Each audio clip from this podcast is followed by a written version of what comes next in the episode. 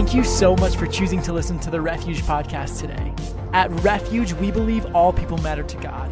Now, here's an inspiring message from one of our leaders or pastors that will help you grow in your relationship with God.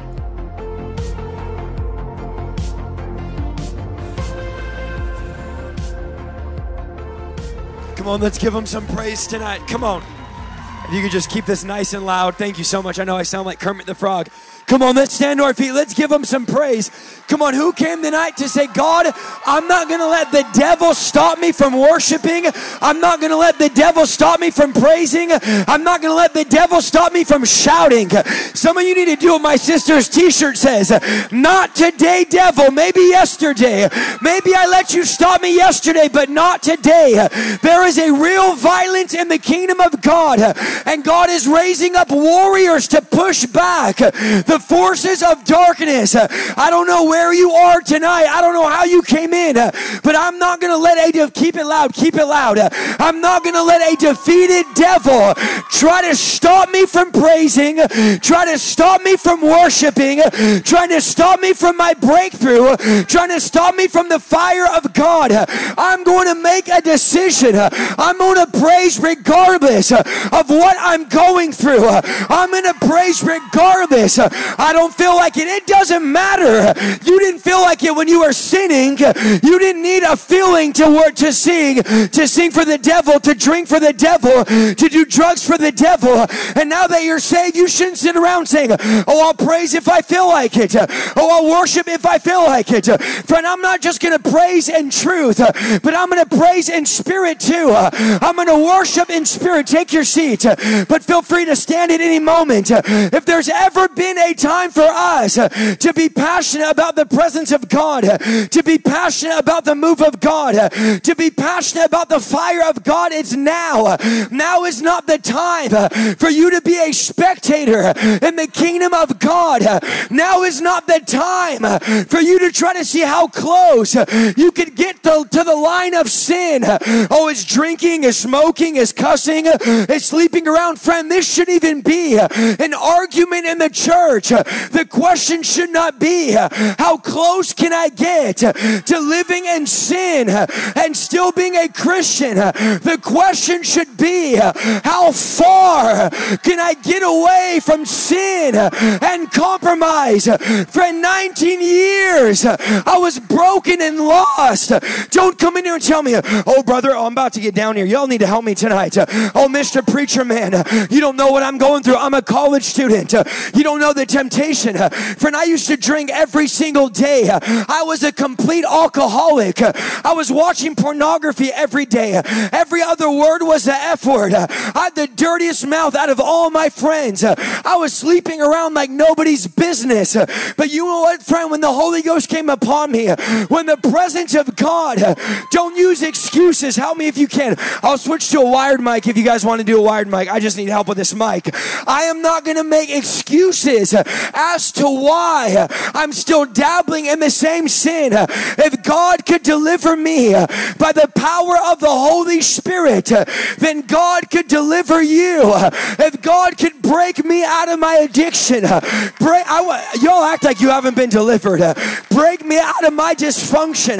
Break me out of my thoughts of suicide. Break me out of waking up in my own vomit. We are not here tonight to talk about some religious God and religious gospel. We are here tonight because we know that without a shadow of a doubt that the presence of God is in this place to heal you, to deliver you, to set you free from the powers of sin and hell. We're not here because we have nothing better to do. We're here because we have nothing better to do. We look for life in drinking. We look for life in partying. We look for life in drugs. But at the end of the day, only God uh, could fill the void that He put in you. Uh, only God uh, could wash you, could restore you, could renew you, and could change you. Just praying a prayer and coming to church once a week never casting out devils, never healing the sick, never raising the dead, never walking in holiness, uh, never being, excuse my cracky voice, never being committed to prayer, never being committed to holiness, uh, never walking that narrow road. You know what the Bible says? It says there's only two roads. Uh, and do you know why for 19 years I lived in darkness? Uh, do you know why I was addicted and hurting and all this stuff? Uh, it's because I got told in the American church that there was a carpool lane, that there was an extra road and it's a road where you know you don't have to be that radical and you don't have to be that passionate and you don't have to be that committed. You could just pray a prayer and come to church when you feel like it. It's okay to still go to the same frat parties. It's okay to go to the same sorority parties. It's okay to drink and to have sex. It's fine. Just come to church once a week. Come to the altar and just cry a little bit. Just feel better about your compromise. Feel better about your sin. Friend, it was a counterfeit gospel. It was a false gospel. And then there was a day where I heard the real gospel. Do you know what the real gospel says? It says, if any man wants to follow me, he has to lay down everything. He has to give up his life. He has to die to himself. He has to walk. Here's why. If you do religion, you get nothing. Just go back to the world. You know what Jesus said? He goes, I wish you would just stop playing church. He goes, I would rather you just go back to the club. No pastor in this country is ever going to tell you this. I would rather you just go back to having sex. I would rather you just go back to drinking. I would rather have you just go back to the world. Isaiah, I would rather, when I stood at the altar that day, January 12th, 2011, and I said, God, I don't effing believe in you. I was working at Starbucks. Do we have any baristas in the house? Come on, somebody help me preach. I'd been working there for three years. I'd been going to college. And don't sit here and tell me, oh, you just weren't successful. You're just a preacher because you had nothing better to do. Really? I graduated high school at 16 years old. I graduated college at 19 years old. I was the epitome of an overachiever. I was in a successful band that got was going to get signed and travel all over. And I decided to pursue a degree in law enforcement instead. I was going to get hired as a police officer, making $7,000 a month. I had my whole entire life planned. I had an attractive girlfriend for four years that I was going to marry. I had a nice car. I took 19 units a semester and worked at Starbucks for 40 hours a week. I would party and then open the store at 3 a.m. and be there till noon, take a couple hours of a nap, and then go to class all day just to do it again. But you know what, friend? I came to that altar and I said, It doesn't matter if I've achieved, oh, it sounds like the Apostle Paul. It doesn't matter if I've achieved success in the world. It doesn't matter if I have an attractive girlfriend, if I'm drinking and throwing big parties in this successful band, because at the end of the night, there's still an emptiness on the inside of me. At the, come on, somebody remember this. At the end of the night, there's still a void. And the problem was religion couldn't fill the void. The scariest part about religion is it will give you enough of God to not want more. One person said, it's like a vaccination. When they vaccinate you, they give you a little bit of the disease so that you never get the real thing. Is that not what religion is? Just give you a little bit of Jesus just to make sure you never actually go hard after God. Why? If you go hard after God, guess what? People are going to make fun of you. If you go hard after God, people aren't going to like you. If you go hard after God, guess what's going to happen? All your Christian friends that you drink with at the parties on Friday and Saturday night, they're going to start saying you're in a cult and you're crazy. Why? Because they're playing religion and you say, I don't want religion. Religion can't raise the dead. Religion can't heal the sick. Religion can't cast out a devil. Religion can't make disciples. Uh, religion has no life. Uh, so if you decide you just want some religion, guess what? Don't even waste your time coming to church on Sunday. Just go, go be, a, go be a, the best sinner that you could be. Yeah, tweet that. Isaiah Saldivar said that. Be the best sinner that you could ever be. You know why? Because God says your lukewarmness makes me so sick, I want to vomit. He goes, You come here and you're just halfway. It's not that you're cold, you're not apathetic. You don't just sit back with your hands crossed and sit there and ignore the worship. Oh, you worship. Oh, you praise, but you're just halfway about it. You're just not all the way going, God, I'm giving you everything. God, I'm not just going to give you a part of my life. See, some of you are trying to figure out how little you could give to God and still get every blessing He has for you. That's the problem. You don't get anything from God unless you give everything to God. See, the God gospel is free, but it cost everything. There is a price to this gospel. There is a price to what God is doing in this church. And there is no room for lukewarm people. There is no room for apathetic, complacent Christians. God says, if you're halfway, just be cold. He goes, I wish. And that word wish in the Greek means something that's unattainable. He goes, I can't even make you choose if I wanted to. I wish you would just choose what you want to be because you're so back and forth. Every month you're back in the world and then you're back in the church. That is what our generation as young people lacks. We lack consistency because we lack the fear of the Lord. The fear of the Lord uh, is what keeps you in the walk, the narrow road. It's the fear, and we have lost that. We are so casual. Some of you came in tonight so casual about God. You didn't come in ready to worship. It was a crime in the Bible to treat God as casual as we treat Him. The Bible says, therefore, since you used to present yourselves as slaves of uncleanliness and unrighteousness, now therefore present your members as slaves of righteousness and holiness. Here's what Paul says in Romans. He says, Why did you go so hard at the parties, but you're so apathetic in the church? I told our ministry last week, there's, you know, most, most of our leadership team I used to party with back in the world, we were a bunch of college kids that were drinking, partying, and God broke out revival. Do you know my wife came to our revival, which was at my house, because her friend told her, oh, there's a bunch of hot guys that are having parties at this house. And she came thinking it was a party. She got stuck in the corner of our living room with hundreds of people and couldn't get out. That's how she got saved. From there was young people coming, I would tell them, oh, come to my house on Monday. They'd hit me up and go, oh, where's the party at? Because I was throwing these parties and coordinating these parties. And I was going, oh, just come over on Monday night. And they were driving up and they were seeing hundreds of cars. Yes, hundreds. Go online. You want to see pictures. Hundreds of cars lined up all the way down the road. Friend, I want to tell you the Holy Ghost party, it's 10 times better than the parties that the world has. A Holy Ghost party, it's more exciting. It's more exhilarating. It tastes better. It feels better. You don't have a hangover after. You don't throw up after. It gives you peace. It gives you passion. It gives you life. And, and picture this. Picture this. Picture this. I'm, I'm just going in the spirit tonight. Driving, and you see hundreds of cars all the way down the road, all the way to the corner, all the way in my, had a five acre orchard uh, field, all the way in my back field, cars everywhere, breaking every single fire code, every single law code, every single housing code, every single street code. We broke every law there was in the book, but our people in our ministry were firefighters, police officers. My mom's a sheriff, so we we're just like, we're just gonna break every rule for the kingdom of God. And we were sitting there and they drive up, and my friends would hear music blasting. Oh, brother, it's too loud. Really tell the younger generation that. Friend, our generation has been so gripped by the spirit of this culture, so gripped by the spirit of this world. And some of you young people, you come in and you used to go to the concerts and the rock shows and the hip hop shows, and you would stand right in front of the largest speaker at the venue 13 stack JBL speakers powered, 5,000 watts each, and your hair was going like this, blowing to the side from the bass, and you were not wearing earplugs and you were not complaining. But then you come to church, here's the problem. We we had passion uh, when we're at the parties, uh, and then we come to church and we let religion neuter us. Uh, yeah, I said neuter in church. We let religion tame us down. We let religion remove our ability to reproduce. And God goes, Why were you so passionate about the things of this world? But there's no passion in you for the things of God. Nobody had to ask you to stand up when you used to go to the club. Your favorite song came on and you were doing more. Come on, ladies. You were doing a lot more than just standing up. And we're here going, Come on, let's get you to stand up.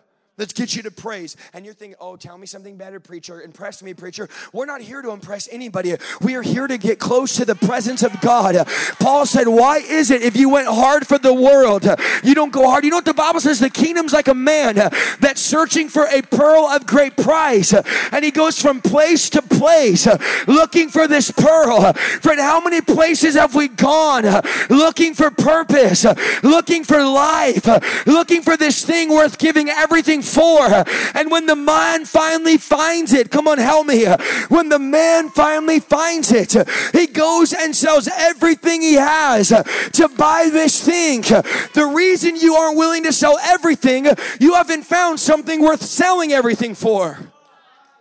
You found religion.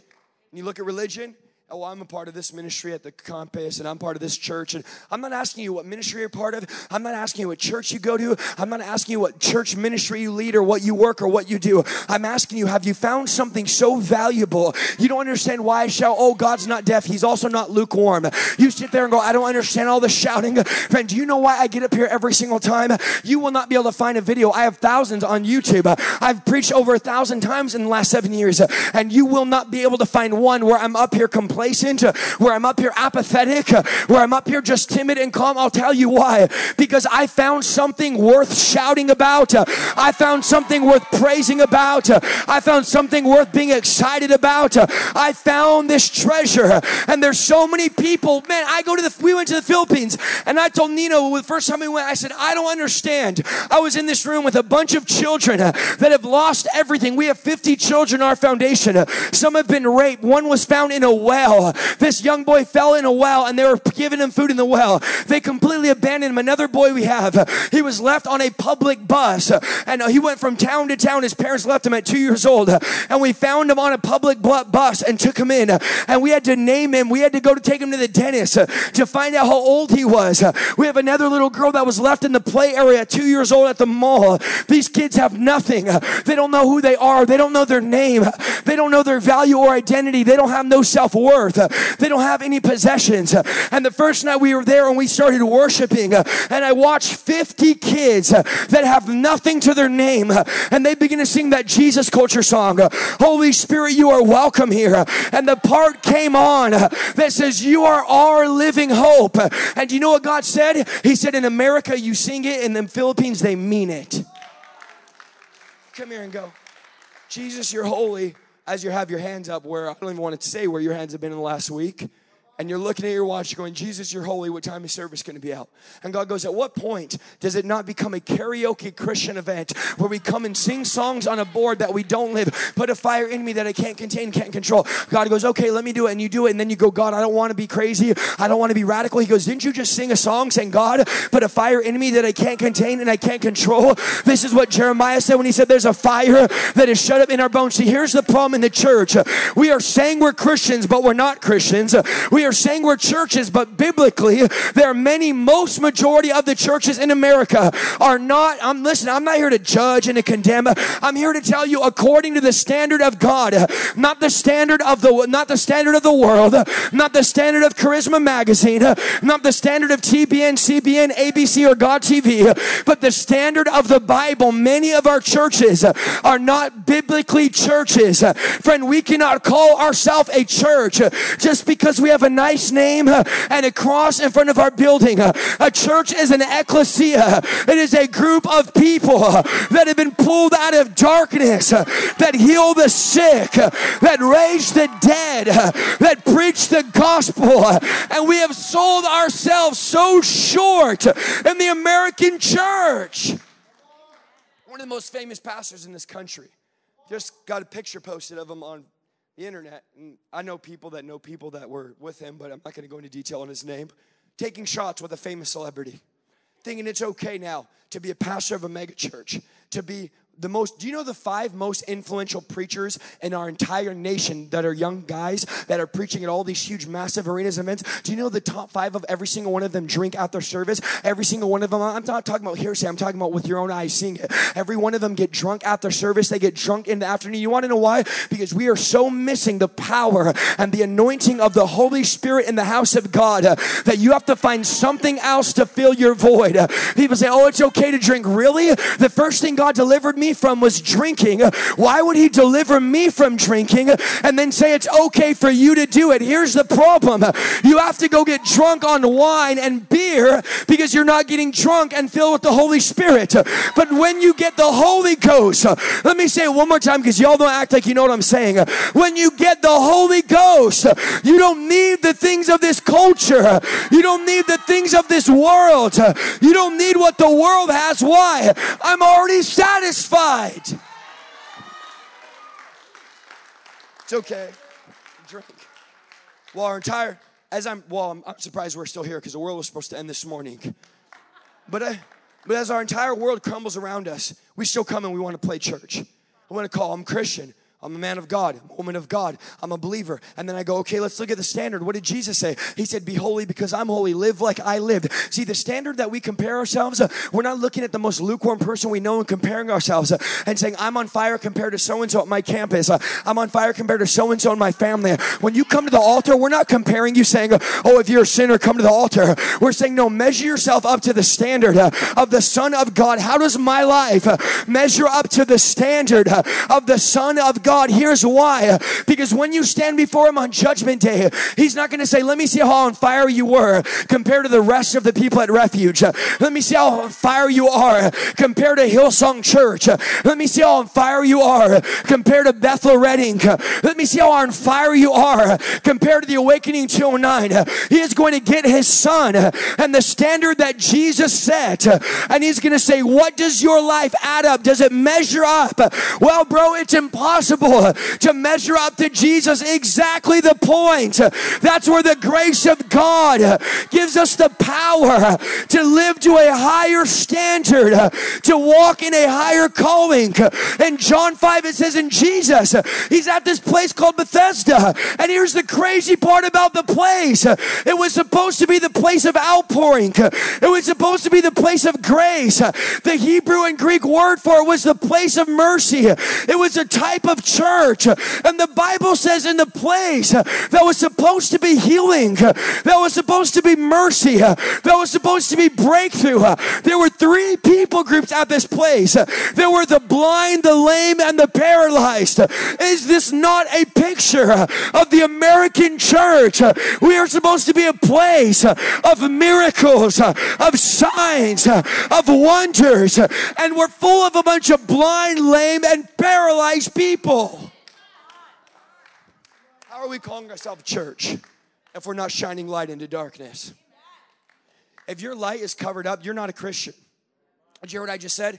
If your light is not shining, friend, we had a guy a couple weeks ago drive nine hours came to service at oh, it was, oh, it was 11 o'clock when we ended service and i was tired. I'd been at the church since 3 o'clock and at 11 o'clock he comes up to us and goes hey i drove all the way nine hours this morning from san diego. I drove to get deliverance. I saw your facebook live video. I heard you preaching about casting out devils. He said i can't find any church anywhere in the area in the uh, nine hours drive where i could go and get a real demon cast out of me. And this young man is 22 i think 23 years old. He's a good looking young kid graduated from a prestigious college had an amazing family and background yet he goes nine hours. How sad is it when you live in America in a country where there is churches on every corner, but people are saying, I can't find a place where I could get healed. I can't find a place where I could get delivered. I can't find a place. Oh, I'm so glad tonight that I'm going to keep preaching even if you're quiet, that I'm in a place where I could get delivered, where I could get healed, where it could be a refuge. It's a place of It's a place of deliverance. It's a place of outpouring. It's a place of mercy. It's a place of the presence. Don't treat this lightly. Don't sit back calm. If you don't feel the presence of God, you got to get saved tonight. Now, if we were in a dead church, I wouldn't get on you for praising that way. If we were in a church where God doesn't speak, I wouldn't care that you're just complacent or you're not excited or you don't come to the altar or you don't worship or you don't lift your hands. But when we come in a place where the worship, during worship, I'm sitting there wanting to cry, biting my tongue so nobody sees me cry, and I'm shaking and I'm just, and it's not about feelings. Understand, it is not about feelings. It's not about shaking. It's not even about crying. But there's something in this room, in the spiritual realm. There is an anointing. You know what it is? It's a man named Jesus at the pool of Bethesda. It's a man named Jesus that says, if you're willing, I'm here to heal you. Uh, if you're willing, uh, I'm here to deliver you. Uh, if you're willing, I'm here to give you breakthrough. I'm here to give you life. I'm here to put my spirit on the inside of you. And guess what? Guess what? Help me be nice, Holy Ghost. He doesn't mind stepping over you. I read this story and go, one guy, 38 years sick, a place of three types of people. First type, blind. Is that not the biggest issue in our church? We have become blind to the spiritual realm and the spiritual world. And do you know why? It's called an iPhone. It's called an Android. If you have an Android, you're going to get saved tonight. But if you have an iPhone, like most of the normal Christians, here's the deal, friend. Here, this is a thing that is making us blind. I said, God, why are we so blind to demons? Why are we so blind to angels? Why do people drive nine hours?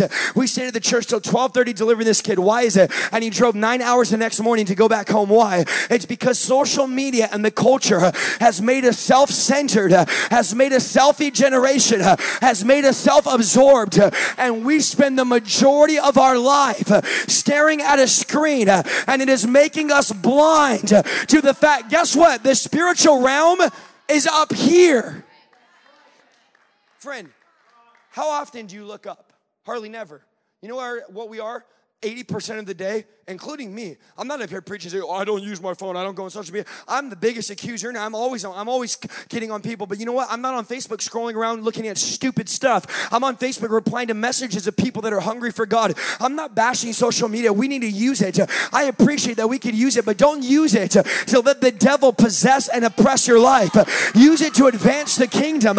I'm not going to live my life with my. Do you know some of you, you don't need a prophetic word, you just need to put your head up. You just need to, uh, throughout the day, say, oh, you know what? That's why the whole church has neck pain. Preachers come up, I got a word of knowledge from the Lord. Everyone, we have neck pain. The whole church gets up. You want to know why? Because our necks stiff down like this for about eight hours a day. That was not a word of knowledge. That was a word of obvious. Obviously, all of us have back and neck pain because our whole life, and the Bible says that the devil blinds the mind of unbelievers. See, the devil wants you obsessed with the culture. Why? Because if I'm focused on what people are saying about me on Facebook, if I'm focused about who likes my selfies and my ussies, if I'm focused on how many followers I have on Snapchat, Snapchat, on Instagram, and Twitter, and Tumblr, and MySpace. Come on, somebody help me preach. They're bringing it back. And Facebook. If I'm focused on that, then guess what? I'm not worried about the demons that are beating up my family. It's the devil's strategy. And you go, oh, I don't drink and do drugs. Why would the devil get you hooked on drugs and drinking if he can get you, get you hooked on a TV screen?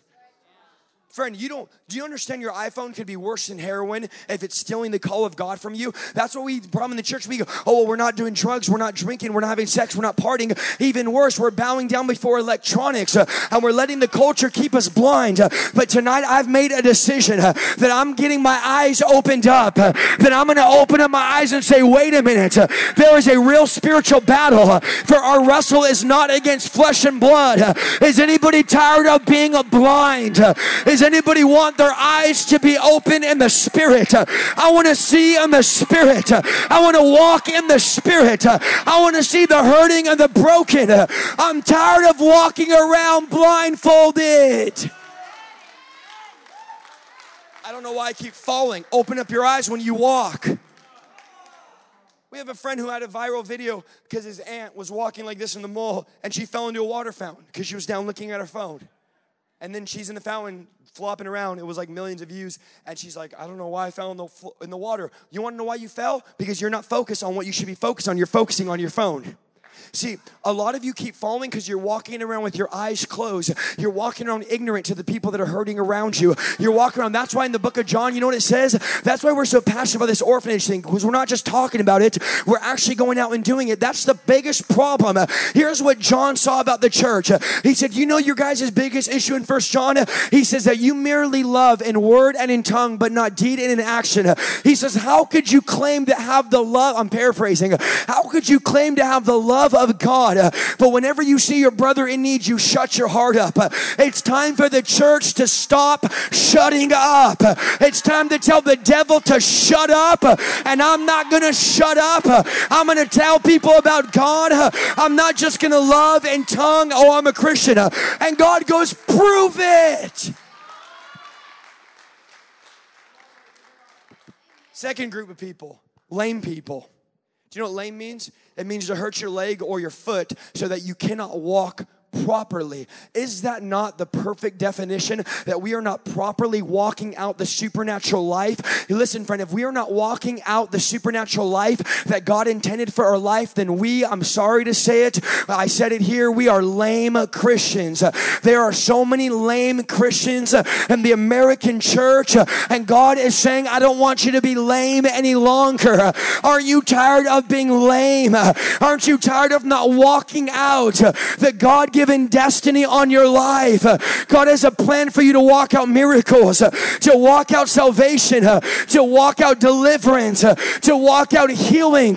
What would happen if it wasn't just the preacher that healed the sick and cast out devils, but every person in refuge got their got their eyes open and said, "I'm done being lame. I'm going to walk out the gospel. I don't just want to talk about it. I want to walk it out. I don't want to be like John says and be a liar because I just love in word." Love the lost. Really? Why don't you preach to them then? Love doing the will of God. Really? Then why aren't you doing the will of God? Love being a Christian, really, then why don't you prove to people? You know, the well, brother, ain't about works. We already talking about last night. I'm not going back into that. But you know, the Bible says to prove you're among those God has called and chosen. Do you know the Bible says to work hard to, to, to get through the narrow gate? Do you know the Bible says to test yourselves to see if Christ is really among you? This is not a gospel for the lame uh, and the lame and the faint of heart. This is a gospel for those that say, I want to get saved for real. I want to get delivered from real. I'm tired of just going through the bondages. There was that second type. That I'm, I'm not I'm not going to take a long time. The third type were the people that were paralyzed. To be paralyzed, now I'm going to go quick on this one. It's very obvious. It means to be in the same place for an extended amount of time. Somebody help me preach. There are so many of us for years. We never grow in prayer. We never grow in our worship. We never grow in deliverance. We never grow in miracles. Some of you I've been seeing for five years and you're in the same place. I'm going, why are you still there? Paralyzed. The church has become paralyzed. Why? By the culture, by the media, by demonic spirits, by the things of this world, the devil does not want you to know that you have the same spirit that raised Christ Jesus that is living on the inside of you. Devil, I'm not staying in the same place. I'm going from glory to glory to glory. I'm going to another dimension. I'm going places with God. Is anybody tired of being paralyzed? Is anybody tired of sitting? I don't know about you, but I don't want want to be in the same place I was yesterday. We have people in our ministry. 20 years, same demon. How much, how much longer are you going to allow depression to paralyze you? How much longer are you going to allow drinking to paralyze you? How much longer are you going to allow your porn addiction? Yes, I said it, pornography addiction. They say 90 plus percent of men in the church. I don't know the true statistic. I know it's a lot of men and it's a lot of women. How much longer are you going to let that paralyze you? At what point is there going to be some? Oh, I feel the Holy Ghost tonight. I feel like punching the devil right in his nose. At what point are you going to get so frustrated with being in the same place and say, Devil, I'm done sitting around. It's time to get hungry. It's time to get desperate, it's time to seek God. Why? Because God could see on the outside if you're desperate on the inside. One man, I'm almost done, I'm almost done. 820, I'm almost done. 38 years. You thought you had issues. Did I say 38 years? He's been every single day in the same routine. I look at people, they go, Isaiah, they come to me crying. They come to Nino, they come to all of us when we travel. I've been 20 years, they tell us this, in the same church sitting in the same chair has the jean my the brand of jean i wear there's an imprint because i sit in the same chair every week. I'm in the same parking spot. I've been doing the same thing for 20 plus years. Friend this guy for 38 years every day had somebody carrying him to this pool called bethesda. And the bible says he was waiting around for an angel to show up and to stir the pool. Here's the problem. They have taken this out of the newer translations because they found out that this was not biblical. It was mythology. It was never never really an angel showing up. It was a myth that they believed. It was really an undercurrent. I'm not going to go into detail that was stirring the pool. And that is the problem why you say, Isaiah, how do I stop being blind? How do I stop being paralyzed? How do I stop being lame? I'll tell you how. Stop waiting around for someone to come stir your pool and say, you know what? I don't need no one to stir me. I'm going to stir myself. I'm not going to wait around for some preacher, prophet, man of God. I'm going to get my own prayer life. Uh, I'm going to come to the altar myself. Uh, I'm not going to wait around for my neighbor to go, uh, for my cousin to go, for my boyfriend to go, for my girlfriend to go. Stop waiting. One day, pixie dust is going to cover my body and then I'll be able to do what God called me to do. Wrong. One day you're going to get off your lazy tail and start working for God, and God's going to start using you. Friend, we are. If I don't fall over, I'm not full of the Holy Ghost. Wrong. If you don't, if you're not changed, you're not full of the Holy Ghost. See, we have taken all these cliches in the church, and we wait around for the next. I'm. So, help me preach and be nice. I'm not saying names. I'm not mentioning names. I promise. I'm not mentioning anyone else's name. But I am tired of us idolizing all these new and upcoming preachers, all this new and upcoming singers. If I could preach in a cardboard box, I would so that nobody would see me. But friend, understand we have to stop waiting for the next move of God. Guess what? Jesus came and he never left. The Holy Spirit has been here since the book of Acts and it hasn't left the earth. Revive Revival isn't coming. Revival is here. God is just looking for somebody to respond to the move of God. 38 years, the same routine. The Bible says Jesus knew he'd been in that state for 38 years. You think God doesn't know what you're going through tonight? You think God's afraid of what you've done and who you've done it with and what you've done it with? You think God's afraid of your addictions? You think God's afraid of your temptations? You think God's afraid of your. I have people come say, Man, I've had desires for guys. I've had guys tell me this. In fact, the guy we just did deliverance on uh, had a spirit of homosexuality. He never acted on it, never told anybody, but there was stuff in his life that he was battling. I looked him in the eye and said, God knows what you're fighting, and guess what? He's here to conquer every devil of hell. He's here to fight. Guess what? He's not afraid of your sin. No one in this room has gone too far from the grace and the mercy. Oh, I thought you were me. No, I'm biblical. Nobody is too far from the grace and the mercy and the love of God. It doesn't matter how many years. What matters is how do you respond? Jesus walks over every person, comes to this one man, and asks him this, in my mind, stupid question. says this. Sounds stupid at first. Do you want to be made well? Why would Jesus, how stupid is that? 38 years, I'm lame, I can't get to the pool, I'm waiting for someone to come stir it. Nobody, and Jesus comes up and goes, Hey, by the way, do you want to get healed? Why did Jesus ask him that? Because he didn't act like he wanted to get healed. See, I look at some of you and go, I don't really believe you want to get delivered tonight. I don't really believe you want to get healed tonight. I don't really believe you're that tired of your vomit yet. You're that tired of being depressed. You're that tired of the drugs. You're that tired of the prescription. Why? Because a desperate person doesn't act the way you act. A desperate person doesn't sit there waiting around for someone to come stir them. See, Jesus asked him the question because the man didn't act desperate, and the man's response had nothing to do with the question. This is how we always respond to God. Jesus said, Do you want to be healed? That is a question he's asking us tonight. And the man's response is, response is I can't. Jesus didn't ask him, Can you get healed? Do you know how to be made well? Do you know how to get delivered? God knows that you can't do what He's asking you to do. Oh, are you hearing me in the Holy Ghost? God came to me in January 12, 2011. I said, God, I drink every day. I cuss every word is the F word. I'm an atheist. I don't believe in you. The moment he came to me, he said, Isaiah, you're going to travel all over the nation. You're going to preach. You're going to be on stages. You're going to do all this stuff. And my response was, I can't. The problem was God didn't ask me if I can. He knew that I couldn't do it. He asked me, did I want to do it? See, we can't do what God wants us to do. That's proof it's what God wants us to do because it's not by my strength. It's not by my might. It's by the Spirit, says the Lord. Stop saying I can't. With man, this is impossible.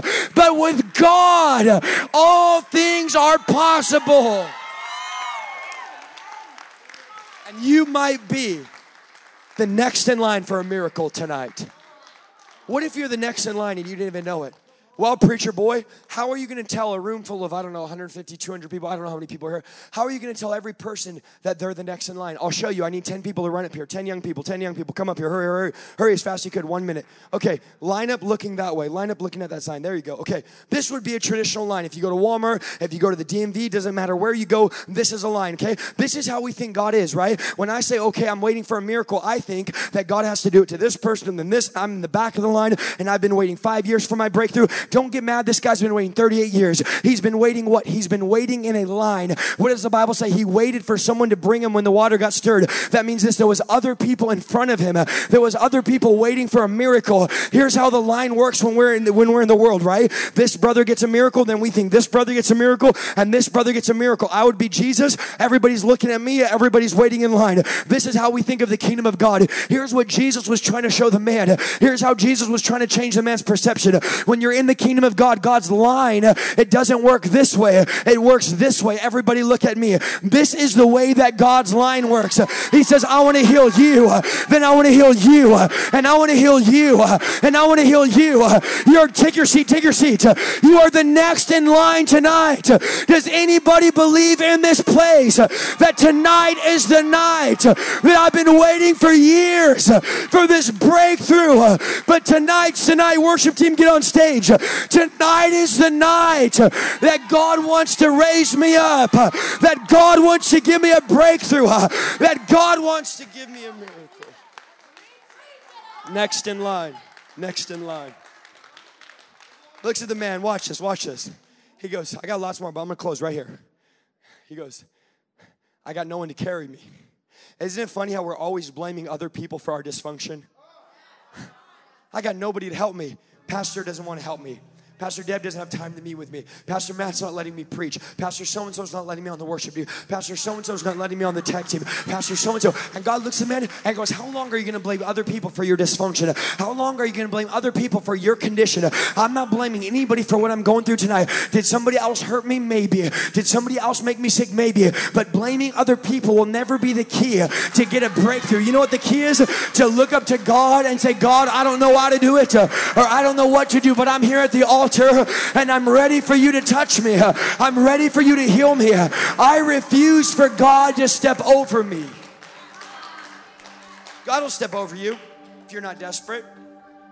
You can sit in church your entire life and never have an encounter with God. And you know what's so scary? People hate this. When the prostitute comes in through the back door and you've been in church for 30 years and you've yet to have an encounter with God and she's at the altar, weeping, crying, speaking in tongues, full of the Holy Ghost, her first time in church. Why? Because God stepped over you for 30 years. She came in desperate, you came in prideful. And you know what the Bible says? And all the Pharisees gathered around and said, You must not be God for letting this unclean woman touch you. And Jesus says, You know what your problem is? You forgot how much I forgave you of. He said, Because those that are forgiven of much love much. Jesus looked at the man the man was looking for a helper to carry him into the pool. Jesus said this I'm not a helper, I'm a healer. I didn't come to do it your way, I came to do it my way. The man came, watch this now.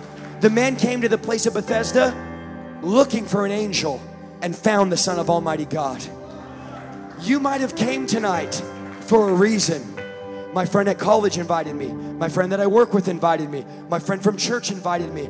And you came with a preconceived notion of what you wanted. But here's the crazy part about God the Bible says that He does exceedingly abundantly above all we could ask or think. So God gets your prayer and goes, Let me times it by a thousand, blow your mind, go beyond what you could imagine. How do I know this? Because December 31st, 2010, I was playing in a beer pong tournament. Did you hear what I just said? I was, I know it's popular out here. I was playing in a beer pong tournament December 31st, 2010. And if you were to walk into that party and sit down with me and get a piece of paper and say, okay, Isaiah, what would your wildest imagination think about what God could do in your life? I wouldn't even be able to imagine. And you were to write down and go, okay, Isaiah, you're playing the beer pong tournament, you're an atheist. In one year, writing this down, a guy, random guy comes in the party. In one year, there will be 500 people every week showing up to your house.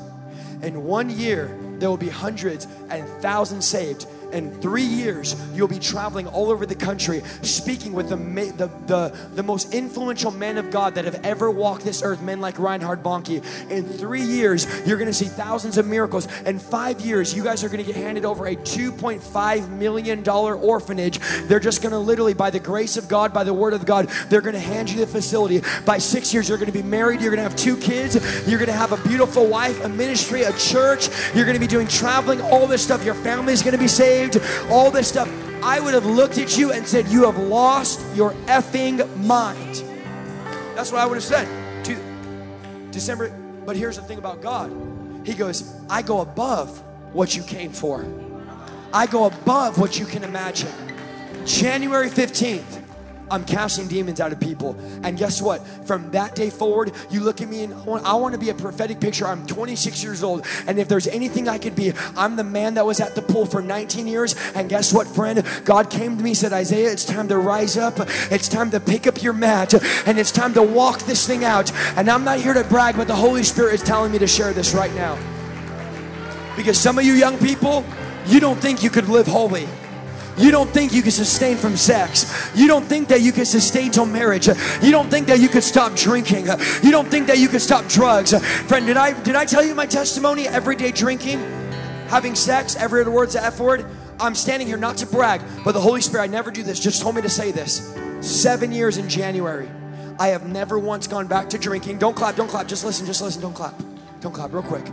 I've never once cussed, not even slipped, not even thought about, not even accidentally when I stubbed my toe on a chair. I have not cussed once I'm not trying to say I'm self righteous. I'm trying to show you what God could do in a young person's life when they 100% and do. And I was worse than all of you. So don't sit here and say, well, you aren't as bad as me. You don't know what I've been through. I went through it. I've been and I've done all the stuff. I have never cussed. I've never ever gone back to pornography. I've never gone back. Every day I was watching pornography, addicted since I was 12 years old. I have never gone back to pornography. I have never gone back to looking at images on the internet I shouldn't look at. I have never done anything with a girl outside of marriage. I was, I got, I broke up with my girl that I was with for four years. Remember this? And I, my wife, a year and a half after getting saved, I got, I proposed to my wife. We never dated. I proposed to my wife. Three months later, we were married. Last week, we celebrated five years of marriage. I was never with another girl. I never test drove anybody. I never went from girl to girl. I'm telling you, if God could do it, why are you saying all this stuff, preacher? Because God is trying to tell you that if He could do it in my life, then He could do it in your life. Thank you so much for listening to the Refuge Podcast. To find out more information about who we are and to listen to more inspirational messages, you can visit us online at wearerefuge.net.